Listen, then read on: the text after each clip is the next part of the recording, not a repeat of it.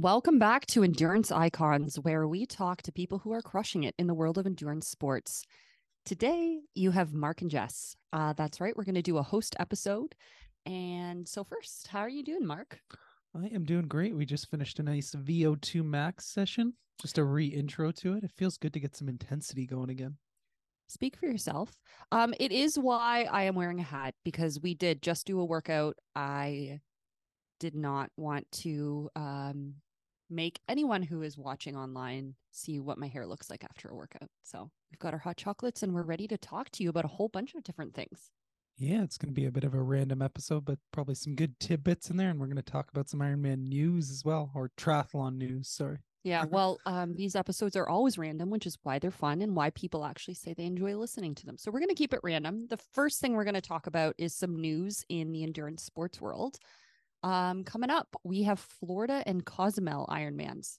Yeah, exciting that we still have two pretty big races left. And I don't think I've ever seen as stacked fields at these two races as I have. I don't know if people are trying to get World Champ slots early. So I know a bunch of the ITU guys who are, before they focus on some of the Paris stuff for next year, trying to sneak some slots so that they don't have to in their Paris buildup. But then also tons of the big hitters from Kona and Ironman World Champs are all racing in Florida and Cozumel. So they're all doing doubles, which is going to make for some exciting racing.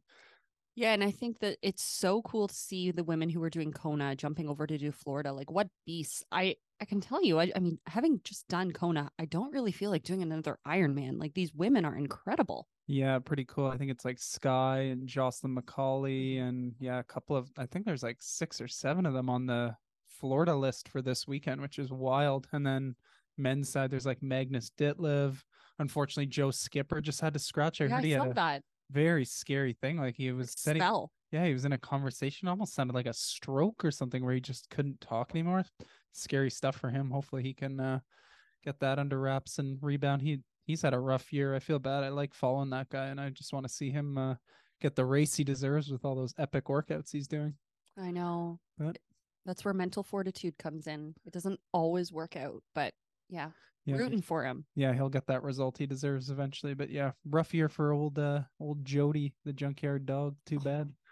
It's interesting to see. I feel like this, like Ironman as we know it, continues to change. So we're seeing a little bit of a shift in how people are showing up to like Florida and Cozumel, and there's absolutely going to be a change next year. There's been some big news announced in the Ironman world in terms of the Pro Series. Yeah, that was cool. When we were in Kona, they announced that, and man, that's going to make things so interesting. I don't know what people are going to do in terms of, especially the top pros, in terms of balancing PTO and that, because they had that new Pro Series where essentially points across Ironman and 70.3 races, and kind of your best 5 races of the year, with the max of 3 being Ironman. So it's nice for the Ironman athletes to have something to kind of gun for, because historically it's all been that kind of middle distance when it comes to PTO where all the money was, but now, like, weighted for Ironman, kind of seems like the optimal recipe for it would be doing like 3 Ironmans and 2 70.3s as your top 5 scores. So I think everybody's saying they think that it was like first openers of the year in like North America, Oceanside and Texas are just going to be like massive 100 and 150 pro fields. That could be wild right away. Which is amazing. You know, when I look at the sport, it's such a new sport, but it still needs to change. And I think it's so exciting when you see all of these changes being implemented. It just showed that, like, there's so much life in this sport, and we're just at the beginning. So I think it's amazing. I like that this one's just like really open to any pros. Like, the PTO one is obviously invite to the top couple, top 25 or whatever pros, if you want to call it, plus the wild cards they give. But this one, it's like, gives a glimmer of hope to any level of pro to like gamify this and figure out a way to maximize the system. I've seen so many people doing spreadsheets from this year of how things would have played out. And then I think people are going to find a way to, maximize their points on this. And we might see some people do really well that maybe haven't in past years and get some sweet payouts and make it more of a living for themselves. Yeah, like didn't our Ironman queen get second? Alice Alberts would have, according to a spreadsheet, wouldn't have she have gotten second overall with the new point system? Yeah, something like that. 'Cause she's done like three or four Ironmans already this year, and then she has Florida coming up again this weekend. Plus, I don't know if she's even done any halves, but yeah, she's definitely been frequent on the Ironman Pro Series, so it'll be cool to see her throw down. I think this is probably the, other than maybe Texas this year where she didn't have maybe the best race there after winning her last two, it's going to be interesting to see how she does this weekend against the likes of Sky and Jocelyn and a couple people who are right in that top 10 in Kona. So exciting. I know what I'm doing this weekend.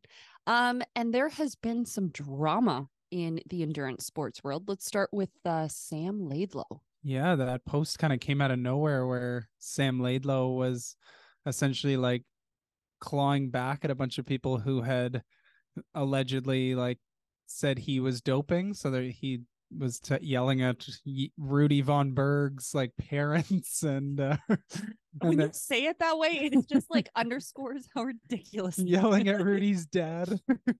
I'm mad at your mom. And then a bunch of the other pros, and he just like kind of came out yelling about that. How do you think he handled it? And like, do you think he needed to do a post like that when like he's just under investigation and nothing's been proven? Well, it's one of those things where he went from looking like he's coming from a place of strength and confidence because it's innocent until proven guilty to looking like very, very, very guilty. Like he doth protest too much. Like, and I'm not saying he is or he isn't. I don't have enough information in this situation, but I think whether he's guilty or not guilty, he also is showing that he's in his early 20s. Like this was a very immature response to it. He just kind of went off, and I just think, yeah, it was pretty immature. Yeah, it seems like somebody on his team should have maybe held him up from doing that, but maybe they just didn't know he was going to do that, and that was just the breaking point for him. But people are saying it very much resembles the early part of like Lance before he got caught, where he was just like always on the offensive at people, and it was this like essentially coping mechanism because he knew that he was guilty. So hopefully not the same case for him. But well, this feels like. Yeah. It feels like when you go in and like there's glitter all over a room and you ask your like 4-year-old, did you get into the glitter? And they're like, no, I didn't. It wasn't me. Like, and it start yelling at and pointing at other people. So I hope it's not the case. But at any case, I think poor Sam Laidlow needs a PR manager. Yeah. Mm-hmm. And then there was a little bit of drama around UTMB and the new race in Whistler that they announced, which was unfortunately taking over a grassroots independent race. And again, I don't know enough information about the situation, but I think it underscores a really important conversation in supporting your local races and how you do have an opportunity to vote with how you race. And again, you don't know the whole story, but it's been really interesting to watch that conversation in the ultra running community and to see how it's very polarizing. Yeah, it's actually written really cool. Like a lot of the trail community is very much behind Gary Robbins, who like used to have that race there, didn't have it for the last couple of years because he essentially couldn't get the permits, and then they gave it away to big like corporate sort of UTMB Ironman company there. But yeah, it's cool to see like all those trail runners compete at those like big races, UTMB and stuff like that. But they also really appreciate the fact that like somebody who pours their life and stuff into the sport like that, like a guy like Gary Robbins, that they can also turn that switch on and be like, yeah, it's more than just about doing the biggest races and the corporations. So very cool to see like those kind of vibes coming out in the trail community. It's a good bunch out there. It is. And I think what we have learned from this news roundup is that Ironman owns everything. So yes, that is confirmed. All right, let's change gears a little bit here. Maybe we can hop into a little bit about, I don't think we've had a podcast since essentially Kona. You had your joint one, which people should check out with Feisty, where you combined with Haley Chura and Alyssa on that one, which is a cool lesson from a coaches, pro, and age group perspective. So definitely recommend checking that out on Feisty Triathlon there. But I'd love to hear a little bit about, maybe from your end, how kind of the Kona experience was as a whole for you, like leading in and maybe the race. You can go as deep as you so choose. and we're here till midnight. No, I'm just kidding. So going into it, I was really busy at work, so I wasn't fully wrapping my head around the magic that Kona was going to be. And you know when people tell you that a race is really special and amazing, sometimes going, like, hearing about Kona, there's so much hype around it that you want to manage that it's not overhyped and you go and you're a little bit disappointed. What I can say as someone who'd heard all the hype is that Kona is worth all the hype. I think that that's my key takeaway is you go there and it truly is a very, very special place. It's extremely rugged, but it's ruggedly beautiful. It was my first time in Hawaii, so it was really special to see the Big Island. It was incredible to see how welcoming everyone was. Even leading up into the race, we would go to the village and we'd interact with all of the local people, and they were just so jazzed to have the race. They loved that it was women, and it was just such a cool vibe. And we've talked a little bit about the change of having only women, and so this was the very first time that ever happened. It ended up being a really spectacular day. I found... Can we time out a little bit there before you get there? I feel like we can't gloss over the fact that you didn't run for pretty much 2 weeks leading into the race. I don't want to gloss over that because I feel like it's a good lesson for people, like, that you cannot run for 2 weeks and still have a great race. Like, okay, well, let's backtrack and... just quickly, I feel like it's an important one because we didn't talk about it a lot on the podcast, and you weren't too vocal about that on social media because you weren't sure how it was going to go. And it obviously sucked emotionally for you. You were going into your main race of the year and you weren't able to run for 2 weeks leading in. Yeah, thanks for that call out. I think that it's an important note because often when you go through something and then you're done, you so easily forget all the bad stuff. So that's kind of what I had done. But there was a number of really big things that happened right before Kona. I think on the podcast, I talked about how my base bar snapped. So I was scrambling to get that replaced in just a few weeks before Kona and trying to track that down. So big thanks to my local bike shop and Argon for making sure that happened. But at the same time, all of a sudden, I just noticed this pain in the back of my leg. And I could tell instantly that it was something that was cause for concern. So I had booked in with a local practitioner who I see to diagnose me for everything. And, you know, he wasn't sure whether or not it was a stress fracture or not, which completely freaked me out. His comment was, I've never seen a stress fracture here, but by the way that the pain is presenting, the way that I'm going to tell you is that if you have a pain 8 out of 10 or higher in the race, you need to pull out. So truthfully, I tried really hard not to think about it. Going into the race, I didn't feel overly anxious. But I find that sometimes my pre-race anxiety comes out in these fake injuries, but you never want to discredit something that feels like a real injury. So I talked with this expert, I worked with you, and we just decided to shut it down. So I did absolutely no running leading into the race, except for one. There was one day where I messaged and I said, listen, I have no pain. Can I try it? And it ended up being a pain-free run, which was a good feeling. But even going into race morning, I had no idea how that would go, if I would need to, like, just tap out of my most important race that I've been training for since last November. Yeah.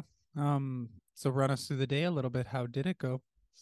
Well, I decided to go in with just a positive mindset with the assumption that I was going to do it, and I would deal with whatever would happen after. Felt pretty good. Obviously, the ocean swim is a completely different animal than what I'm used to. So salt water, I was really happy we were there early. So I spent a lot of time in the water swimming and getting used to that. So that was key. I found that was a big, big takeaway. And I just focused on being relaxed and happy and truthfully just grateful that I got to be there. And I think that was the one thing, because I knew it wasn't a stress fracture, or was fairly certain. I knew that I would be able to run at least a part of it. So I was just focusing on that mindset. And I went in just thinking, I'm going to do the best that I can today. So the swim went fairly well. I could have drafted a little bit better in the way that it shook out. But at the end of the day, I had a fair swim. It wasn't groundbreaking. It wasn't awful. It just was a swim. A really special moment in the swim was I hadn't seen my training partner, Allison, all for that entire hour and change. And as we were getting out, I turned and I saw her. So I actually like waved at her underwater. I got so excited. And our race photos are actually us exiting the water together. People thought that we were on each other's feet the whole time, which just is not gabbing fair. Away like usual. I wish. I think I would have swam better if I was with her. But anyways, so hopped on the bike and felt really good immediately, which shows that like one of the things that you and I talked about before that is just really, really going as easy as possible on the swim within reason and not gassing myself, because Kona is a hot, hot island, and making sure that I manage that because that accumulates over the course of the race and can really wear you down. So the bike, I actually was feeling good and was pushing the high end of my power. And I would say the first portion of the race was just one of those like pinching yourself. You're riding on such a historic course. There's so much crowd support. It was such a well run and well executed race. And it was really neat to be able to see you and my parents had come down. So just seeing everyone on course, and just sticking to my wattage. And this is when I really started passing a lot of people. So that felt pretty cool, is feeling like I was making up, places, and the tracker definitely showed that. And I think I felt even better once I got to the climb to Javi, because I love climbing, and that sort of helped me hit the next gear. But I would say after the climb, I started getting really hot, and that's where the heat started getting to me a little bit. And it wasn't terrible, but I would just notice, like, it would be in between aid stations. I'd start getting really tired. And I'd really feel that I was pushing for that wattage. And then the second that I'd hit an aid station, I'd grab and I'd spray water all over me. And I instantly was right back up to my power. And that was a key lesson in terms of, you know, the effect and really feeling the impact that heat has on you. Yeah, it's wild. It's like, because clearly it wasn't actually dehydrating, or it hadn't like physiologically actually hurt you because you were able to come back to power, but it like mentally, the heat was putting a governor on you in those sections. So that's very interesting. It was so cool to see, because like I was able to snap out of it, but yeah, just wilting like a little flower. But it was cool to just play those tricks and see how you could jump back. You really weren't wilting at all. You look back on your like power for the race and you were maybe like 8 watts or something lower in the second half, which is like a good small tiny fade on one like that, especially as the heat's rising and it was getting hotter and hotter out there. It was, and it was fun because as the bike went on, I found that I was passing more and more women and finally settling into women that were biking around my wattage and speed. So then I was able to distance out and then use them almost as carrots, and just say, okay, I'm not going to let the gap between us grow. And that there's also that drafting benefit. So I think all of that combined made a really, really good ride for me. It was a PR. I'm really proud of that ride and excited on how I can continue to build on that. When I dismounted though, and it's crazy what, you know, adrenaline will do. My entire left foot was locked up and the side of my foot was cramping. And I don't even know how I walked to my bags in transition. And I was just thinking like, how am I going to run, much less a marathon? But I said to a volunteer that my leg was cramping, and this amazing medic volunteer comes over, starts massaging my left leg, and foot, while I'm putting my other shoe on.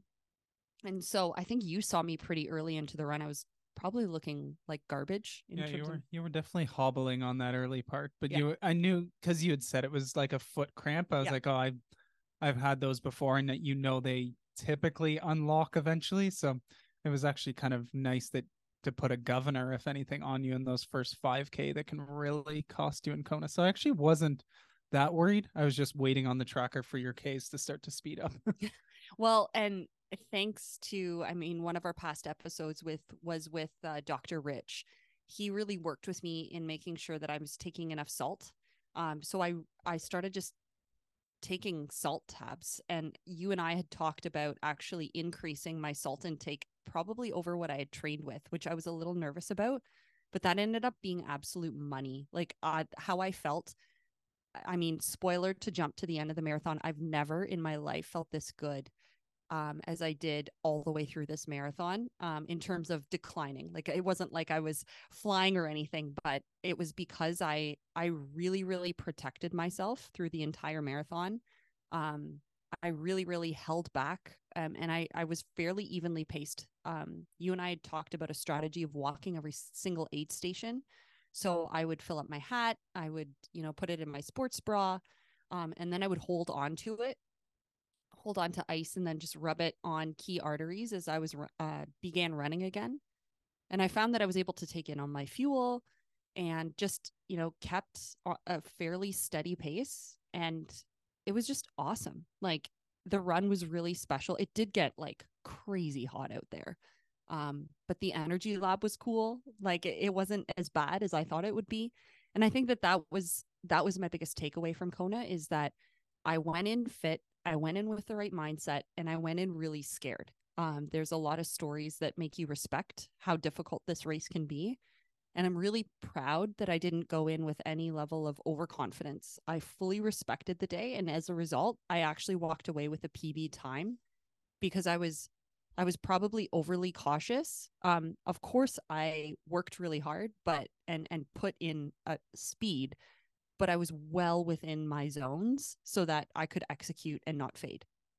So as a type A person, I obviously think you had a fantastic race that was very well executed, but two things. So one of your main goals was top 10 in your age group. You were 11th. And second of all, you were, I think, the first person in the race who was just over 10 hours. I think you were like 10 hours and 23 seconds. 26 seconds. 26 seconds. I remember watching you go to the finish line. I'm just like, she's going to be so pissed at this, but dang, what a great race. How do you feel about those as a type A person? You know what?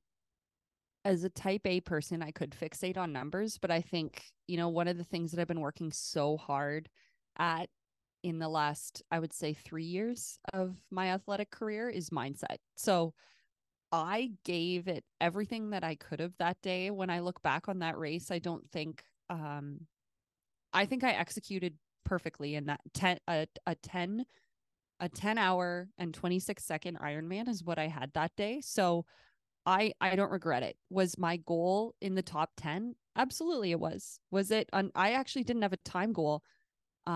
So I'm walking away actually feeling really proud of it. And I'm not letting it bother me. So, like, I would imagine as you're running down to the finish line, you don't know your time. You don't know your placing really at that point, where you must have been feeling pretty good about your race and proud of yourself as you got to that point before you even learned that other stuff. Well, I'm like outing myself. I'm terrible at math. So I didn't time the swim. So I had no idea there, and I didn't have an overview of the race. So I truthfully, in my head, I was like, I'm probably like upper 10 hours, close to 11. And so then as I was coming down the carpet, I heard, and the announcer was singing about the woman in front of me, called out her name. And there was I didn't have a ton of women around me. And I heard him say, it's like, we'll just say Nicole Godin. And it's like, probably the last woman under 10 hours. And I was like, damn it. So I sprinted as hard as I could, but yeah, 10 hours and 26 seconds was what I had. And I gave it everything I had, and I'm excited to keep improving, but no, I'm really, really proud of my day, and proud of 11th place, and proud of the fact that of everything that I did that day. You should be. Yeah. I learned, of course there's things that I took away and learned. And I think salt is an important part. I think I have a lot of work to do in the swim. I'm excited to keep building on the bike. And I can still hold on to a Boston qualifying Ironman run streak. So yeah, it's impressive. You've only run over, you've never run over 3:30 in an Ironman marathon. Yeah. Hoping to keep that streak alive. I think I'm only like 2 for 6 that I've run under 3:30. I do love a good marathon off the bike, though. So it's all right. Maybe we just got to push you harder on the swim and bike to fully maximize you. Who knows? I have lots of work to do, and I'm excited to do it. But for now, I did take a little bit of a break. So we went to Maui immediately after. So had a super fun time there. So I think the only activity I did that week was, you know, some hikes. we played in the waves, but yeah, just took a full week off, mentally, physically recovering, not even thinking about exercise. But the key difference for us is that we don't really view it as an off season. We're really big on keeping habits and building in sort of mental and physical recovery while continuing to sort of build out, you call it foundation season. So from a coaching perspective, what are we doing right now?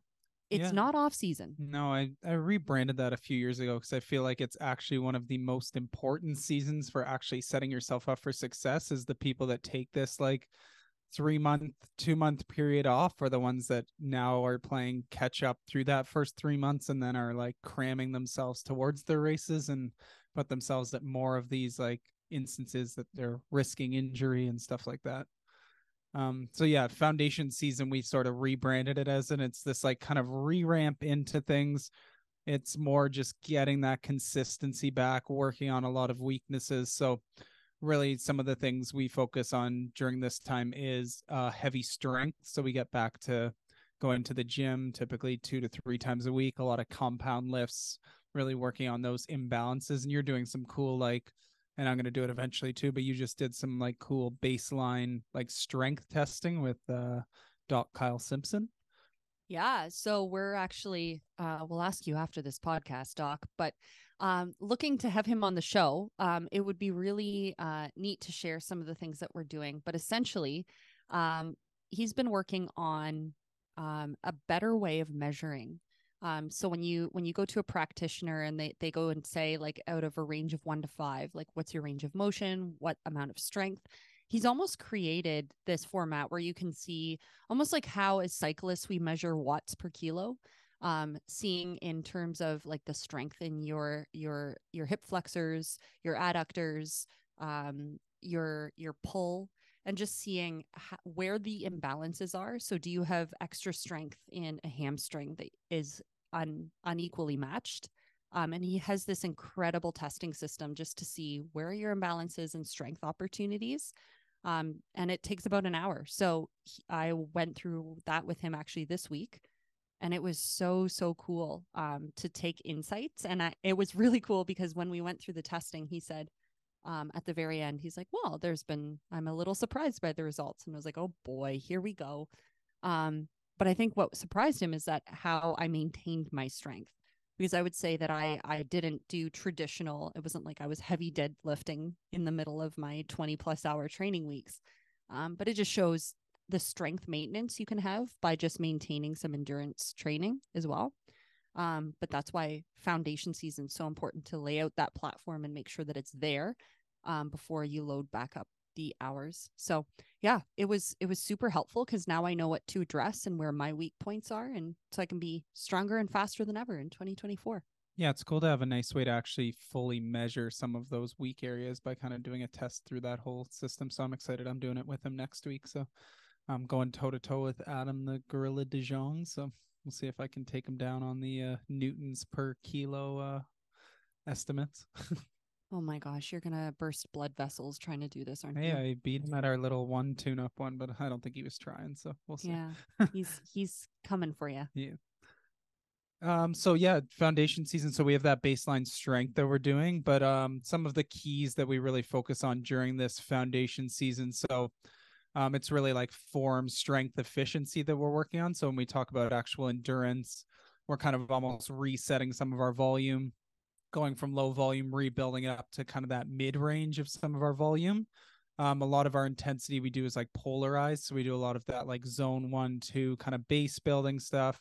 And then, like I mentioned, we're come off of VO2 max today. So we're starting to reintro some of that top end, get that firing again. So personally, as a coach, I use polarized, and then I go closer to a pyramidal approach in terms of intensity. Alan Cousins, I've used a bunch of stuff. If you've ever checked his website out before, there's some cool ways if he talks about periodization and testing different kind of strategies across that. And then, yeah, we do a bunch of baseline testing. So we did that a few weeks ago. So our testing protocols, we actually change kind of depending on the time of year. We have a lot of athletes that don't work one-on-one. It's easier when somebody's working one-on-one with a coach because the coach is constantly giving feedback analysis and seeing workouts. But We have a number of members who are on our performance plan, which is our more kind of economical plan there. So we do a lot of baseline testing for them. So this time of year versus killing people with like max effort 5K time trials or 20-minute FTP tests, we go with some slightly different protocols. So for the swim, we actually do a pretty hard one just because it's a low impact sport. So we usually use like the CSS tests where you do the 400 and 200 kind of max efforts. We also pair it with usually like a longer one, like a 10 by 100 best average with like something like 15 seconds rest between them off kind of a set pace time. So we get some baseline on swimming like that. Biking, we've actually been doing, we usually do a ramp test, even if it's not like the top, especially a lot of us endurance athletes coming off of an Ironman season maybe don't have a lot of that top end zap. We can still use the ramp test because you'll find your kind of limiter on that upper part, but it still gives us a bit of an estimate of where you're at. And people actually find like once you intro some of that VO2 stuff and get a little bit of that high end work, your ramp test better resembles sort of your 20-minute test, if you want to call it. But we like to keep the suffering a little bit shorter in that foundation season. And then we also do some like heart rate power sort of sub-maximal testing where we'll do like 10-minute blocks at 60, 70, 80%. And then run, we again do some of that sub-maximal sort of testing. So we've been doing kind of like a, if you want to call it like a math test, like Phil Maffetone has this like math method where you can kind of run, if you want to call it like in the upper edge of your zone 2 and kind of see what that heart rate and pace ends up as, and then be able to compare that over time and see kind of how your heart rate kind of creeps during that, or for future ones, pin your heart rate at a certain number and kind of see how that pace, if you can hold on to that pace or if your pace falls off. It's some cool ways to see how your aerobic fitness is. But one thing I'm very excited about is I just bought a lactate plus meter. So get ready to be poking our fingers and earlobes lots in the next little while, because I've always been very curious to try one out of some intensity control using the lactate meter. So very excited for that too. Listen, I'm down to be a lab rat. I love to learn more. And I think once you get the foundations in place, which we've done a lot of work on, I think it just comes down to that, like the small little micro wins. Although, and I'm going to just quickly make a point about foundation season. We didn't close the loop. I know we introduced that I couldn't run for 2 weeks going into the race. And then we're like, okay, happy with the race. This is great. The final thing that I will say is, sorry, going into the foundation season, I didn't have any pain ever again from that area, which shows that my mind completely invented it, which was like both exciting and also frustrating for me, because I'm like, I will never be able to trust myself in terms of injuries again. But I did go back to a practitioner who saw me before the race, and he's like, I was not expecting this. He's like, truthfully, I thought you were going to be hobbling and that we were going to be doing a return to run program, but nope, it was all in my head. We're back in foundation season and running healthy. So that is what we call a lingerie in this household. So Jess's old Instagram handle was Laces and Lattes. So we used to call her Latte. So I used to call it a lingerie, a made-up injury. Not to say I don't trust you when you, but some of them I'm just like, this is not presenting like an injury. So listen, an injury is a tricky one. Like you never want to diminish it. Yeah, exactly. And like, I just don't know why I am the way that I am. I wish that my mind wouldn't invent these injuries. So I surround myself with people who take a close look and try to give me best advice. But yeah, sometimes I'm hard to trust. It's all right. You made it to the start line in one piece and no real injuries for the year. Like if you want to call that an injury, but wasn't really an injury, got to be pumped that no real injuries this year. That we've done such a good job of staying away from those the last few years. Yeah. What elements do you think have helped us stay away from injury, in your opinion? Well, the first thing that I will say very clearly is I don't think that injury is a failure. And I think we unpacked that with Michelle and Kim in our last episode. And so if you haven't listened to that one, it's really worth a listen. Sometimes with the amount of load that you put on your body, it's not a matter of if, it's when. But so I think that sometimes you can just do absolutely everything right. And sometimes your body just changes in a way that you're not used to and you're injured. I've been extremely, extremely fortunate, and in some ways very lucky that in the last, it's been ages since I've had an injury. I don't know why that's lucky or that you're fortunate. You've done the work to make sure that it is so. Well, that was my other point. There is an element of luck because of what I just said, because it's not a failure if you're injured, but I have also done all of the things to make sure that I don't get injured. So we've talked a lot about, I eat enough. I'm constantly eating when I'm training to make sure that I'm replacing what I'm burning. I do mobility work. I do foundation season. So right now I'm back up to 3 strength days a week. I'm just getting sure that I get super strong. And you do small things like casein protein before bed. I take supplements to make sure that if I'm not getting everything in my food, I'm getting it there. I drink water, sleep. I think the one thing that I've unpacked is that, holy smokes, I need a lot of sleep, like more than you, like sometimes like up to 2 hours more than you. So really, really, really doubling down on the sleep, 8 hours minimum, which is actually annoying how much sleep I need, but just giving my body that, I think, yeah.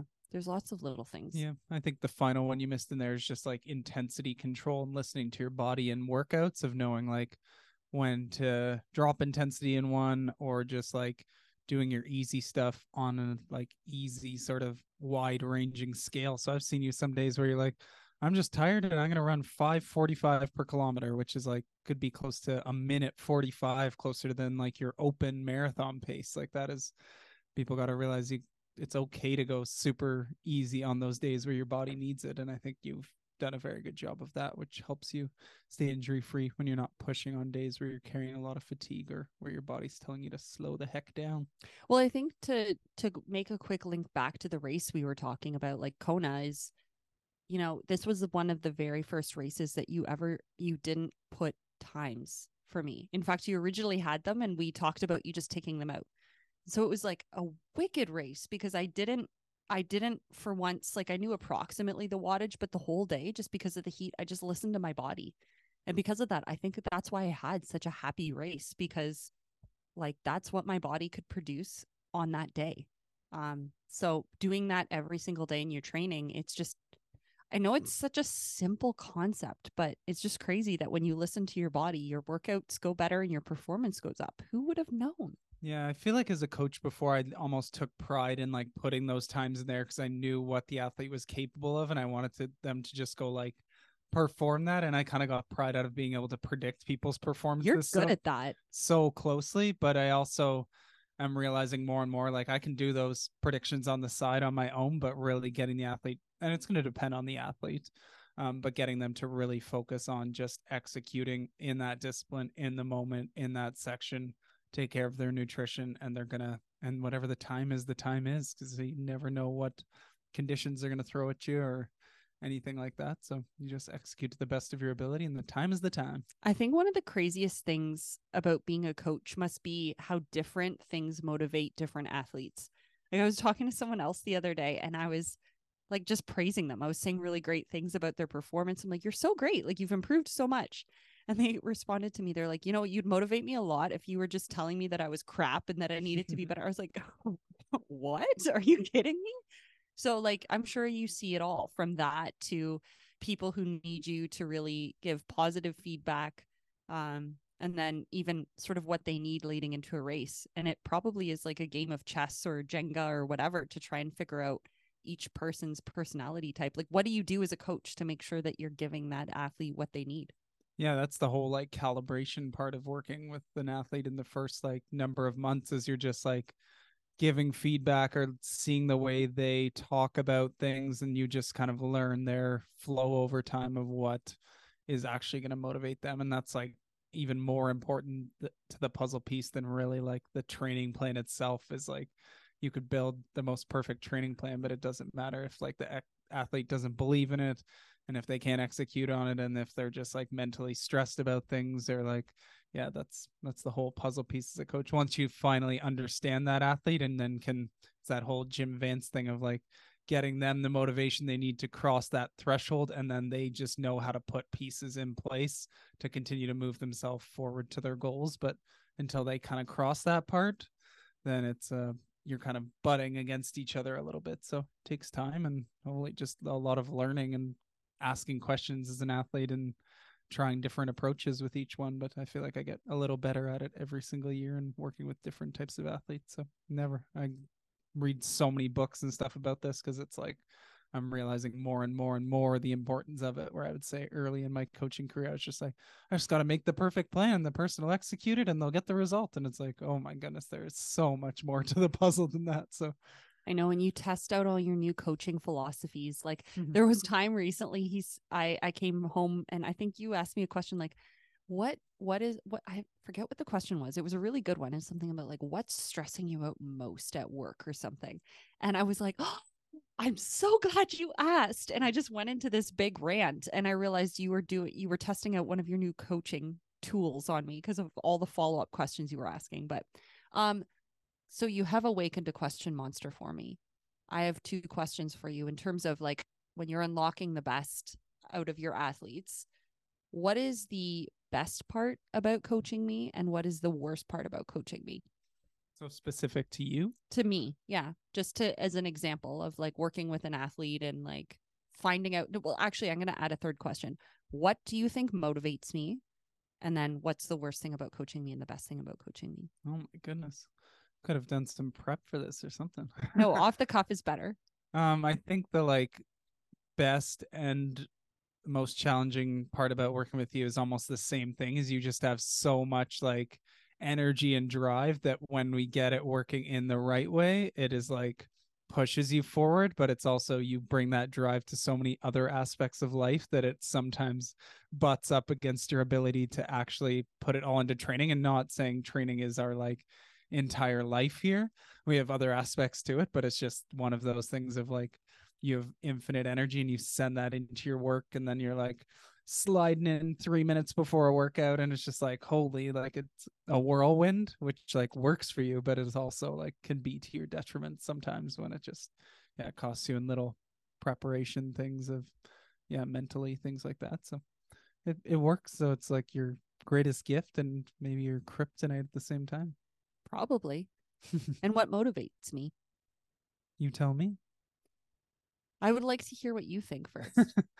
I think you just like the challenge of getting better every day and seeing like how far you can go in something. It's less about like these perfect, like arbitrary goals of like going under 10 hours or qualifying for a Kona. I think you just like the challenge and of like balancing this within the confines of like a crazy work life and going after big performance in there, but just, continuing to see like what's on the other side here. You're still like, when you think about it, it's crazy. You're still only like 10 or so years into sport as a whole. So I feel like you're still like so new to it. I've been doing sports since I was like 3 years old. I'm like 30 plus years of this. So you have so much like still learning to go. So it's cool to see. I started sport in 2010. So it's been almost 14 years. Yeah.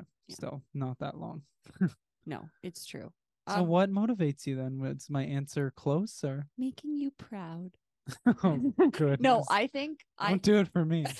No, I think everything that you said is like what it's, so I think it's just seeing, I think it's just reaching my potential and like full stop. So like what motivates me in sport is what motivates me at work, is what motivates me in all my passion projects, is like, I just want to be the best that I can be in this.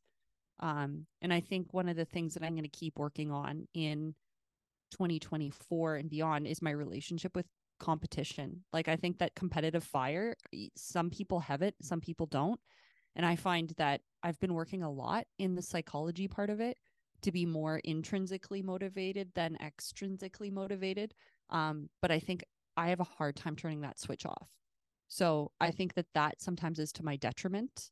Like, man, I have a competitive fire, and that's good until it isn't. So I've seen you change over the last while from being as much like comparison as much as like seeing the strong ladies and letting them inspire you to what's possible versus like comparing yourself to them. So I've actually noticed a shift in that in the last while from you. So well, thank you. I've been working hard at it because number one, celebrating strength and learning from people who are stronger, rather than, and I think that that's something that it's not just in female sport, but sometimes we feel like just because a person has something or does something that's directly correlated to you, it doesn't have to have anything to do with you. You can just celebrate that thing and take that inspiration and move forward. So I think we owe a lot of kudos to that now as I think about it, and being in Kona for an all women's world championship like that, I think we owe it to the current like gatekeepers of, I don't know if you want to call it gatekeepers, but the top females in the sport.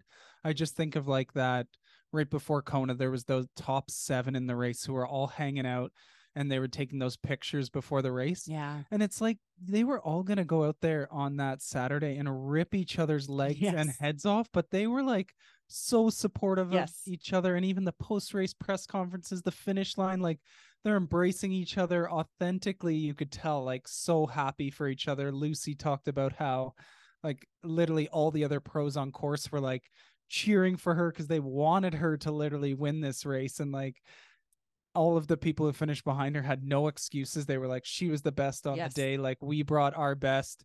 And like, that's amazing that she got that. There was no like excuses, animosity. I'm sure they still wanted to win, but like just I think a lot of the changing of the sport is owed to the people at the top right now who are putting on such an incredible example of how you can be so competitive, like want to crush each other, but also like so supportive of each other and just respect where respect is due. Very cool.